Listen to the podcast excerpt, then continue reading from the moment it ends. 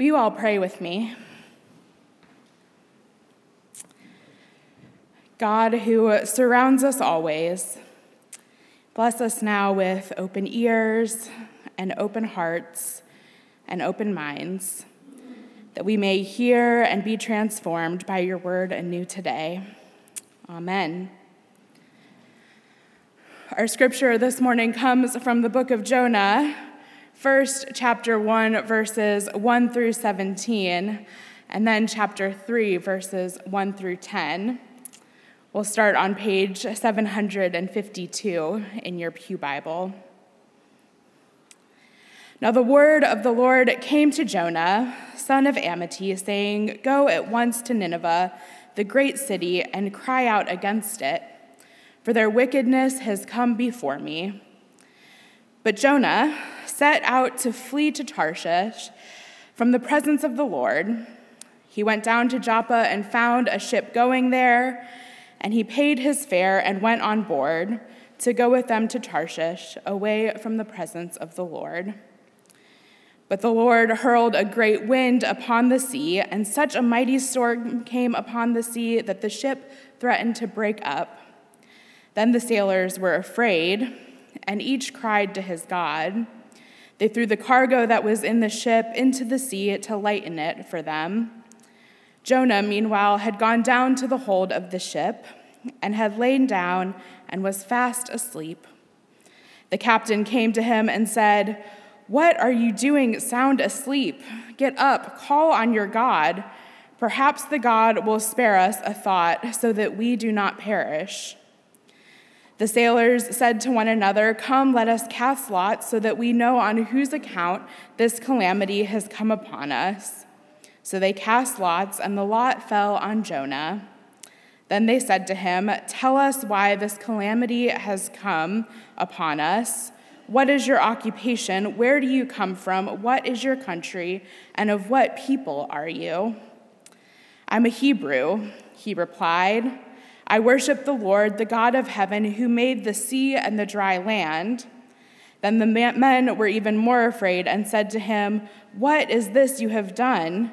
For the men knew that he was fleeing from the presence of the Lord because he had told them so. Then they said to him, What shall we do to you that the sea may quiet down for us? For the sea was growing more and more tempestuous. He said to them, Pick me up and throw me into the sea, then the sea will quiet down for you. For I know it is me because for I know it is because of me that this great storm has come upon you. Nevertheless, the men rowed hard to bring the ship back to land, but they could not, for the sea grew more and more stormy against them. Then they cried out to the Lord, Please, O Lord, we pray, do not let us perish on account of this man's life do not make us guilty of innocent blood for you. O Lord, have done as it pleased you.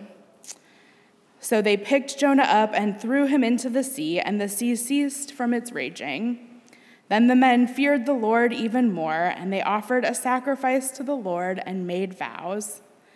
But the Lord provided a large fish to swallow up Jonah, and Jonah was in the belly of the fish for three days and three nights in chapter 3. The word of the Lord came to Jonah a second time, saying, Get up and go to Nineveh, the great city, and proclaim to it the message that I tell you. So Jonah set out and went to Nineveh according to the word of the Lord. Now, Nineveh was an exceedingly large city, a three days' walk across. Jonah began to go into the city, going a day's walk, and he cried out, Forty days more, and Nineveh shall be overthrown. And the people of Nineveh believed God, and they proclaimed a fast, and everyone, great and small, put on sackcloth. When the news reached the king of Nineveh, he rose from his throne, removed his robe, covered himself with sackcloth, and sat in ashes. Then he had a proclamation made in Nineveh by the degree of the, the decree of the king and his nobles, no human or animal, or no herd or flock shall taste anything. They shall not feed, nor shall they drink water. Humans and animals shall be covered with sackcloth, and they shall cry mightily to God. All shall turn from their evil ways and from the violence that is in their hands. Who knows? God may relent and change his mind. He may turn from his fierce anger so that we do not perish. When God saw what they did, how they turned from their evil ways, God changed his mind about the calamity that he had said he would bring upon them, and he did not do it. The word of the Lord. Thanks be to God. One of my favorite games to force my friends to play with me around the holiday season is what I call the Hallmark movie game. It's really a way for me to make a fun thing less fun. Um, but the Hallmark movie game goes like this You start a Hallmark movie, preferably a Christmas one, and you set a timer for three minutes. When that timer goes off, you pause the movie, and everybody watching takes a few minutes to scribble down their prediction for the entire plot of the movie. You share your predictions around the room, you press play, and the person with the closest prediction by the end of the movie wins. I like my Christmas movies cheesy and snowy and with conflicts that are minor and quickly resolved. I like them predictable, which makes me great at the Hallmark movie game, because that's all that Hallmark movies are. The story of Jonah, though, is not cut out for a Hallmark movie. My prediction after the first two verses of this one would be losing on this plot. The tension of the conflict never seems to break here and every person involved does what we least expect them to at nearly every turn.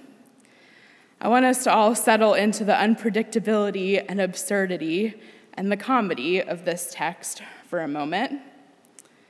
We start with God giving Prophet Jonah a command go to Nineveh. They're being pretty awful over there. So Jonah gets up and he goes in the exact opposite direction. Finds a ship that can take him far away from this call and hops right on it. But as Jonah sleeps, a storm rages on, causing even the most seasoned of sailors aboard to panic. So much so that these men of the sea demand to know who Jonah's God is, because surely this has something to do with God and Jonah's disobedience. The sailors plead with God to calm the sea, and in a last ditch effort, throw Jonah overboard at his own recommendation. And the sea calms, and the sailors come to know and fear and worship God. Our prophet may now be in the sea, but his detour did bring God to some unexpected characters. To say that Jonah is reluctant to answer God's call to Nineveh may be an understatement, but I'd argue that his reluctance is entirely reasonable.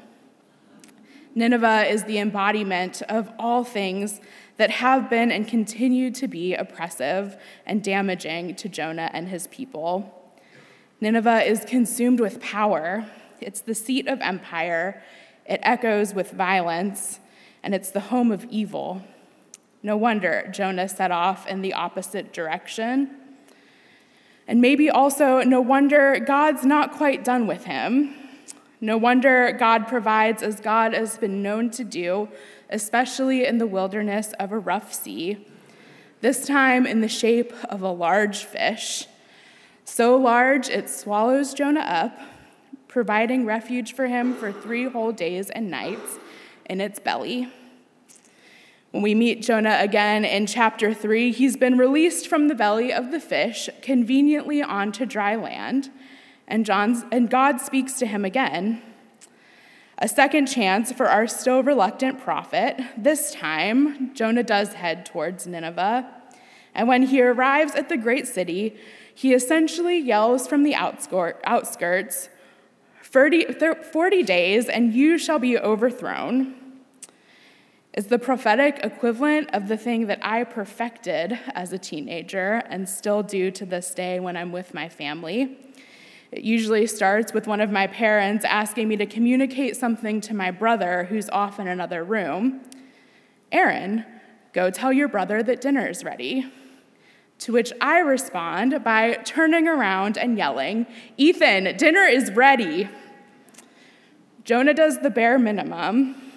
There's no certain sermon on repentance, no plea for justice, no call out to their evil, no mention of God.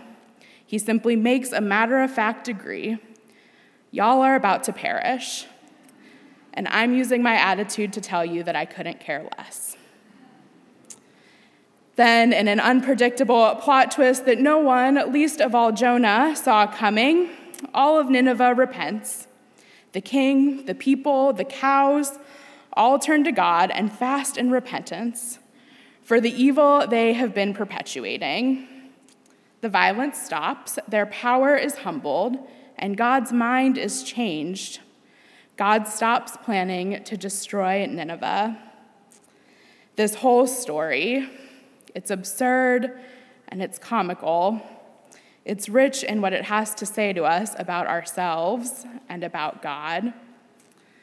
Jonah may not unveil a whole lot about God's character to us through prophetic wisdom, but a whole lot is revealed by God's persistent faithfulness throughout Jonah's reasonably reluctant journey. My favorite way to engage in Bible study centers three simple questions What did you hear? What does this say about God? And what does this mean for how God calls us to be in the world? I'm always amazed by the wisdom that folks glean from a text when approaching it this way. And while what we may initially hear in Jonah is absurd, what it says about God is less so. Jonah is a story of God's graciousness despite a reluctant and honestly vindictive prophet it's a story of God's mercy despite ourselves. It's a narrative of God persisting, even if unpredictably, to bring hope and mercy and justice beyond the scope of where we thought it possible to be.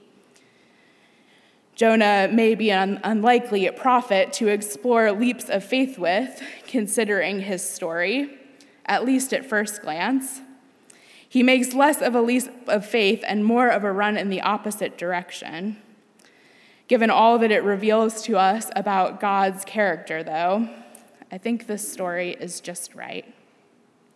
It's par for the course for our unlikely text today, but I'd argue that the best example of a leap of faith here is an unexpected one the king of Nineveh, who, after Jonah's half hearted prophecy, repents, putting on sackcloth, fasting, and calling for all of Nineveh to do the same saying, Who knows? In Hebrew, miyoda. God may relent and change his mind. He may turn from his fierce anger so that we do not perish. Philosopher and theologian Jacques Ellul insisted that the repentance of the city here signifies an answer to social sin because it combines the conversion of an entire population and its government, too.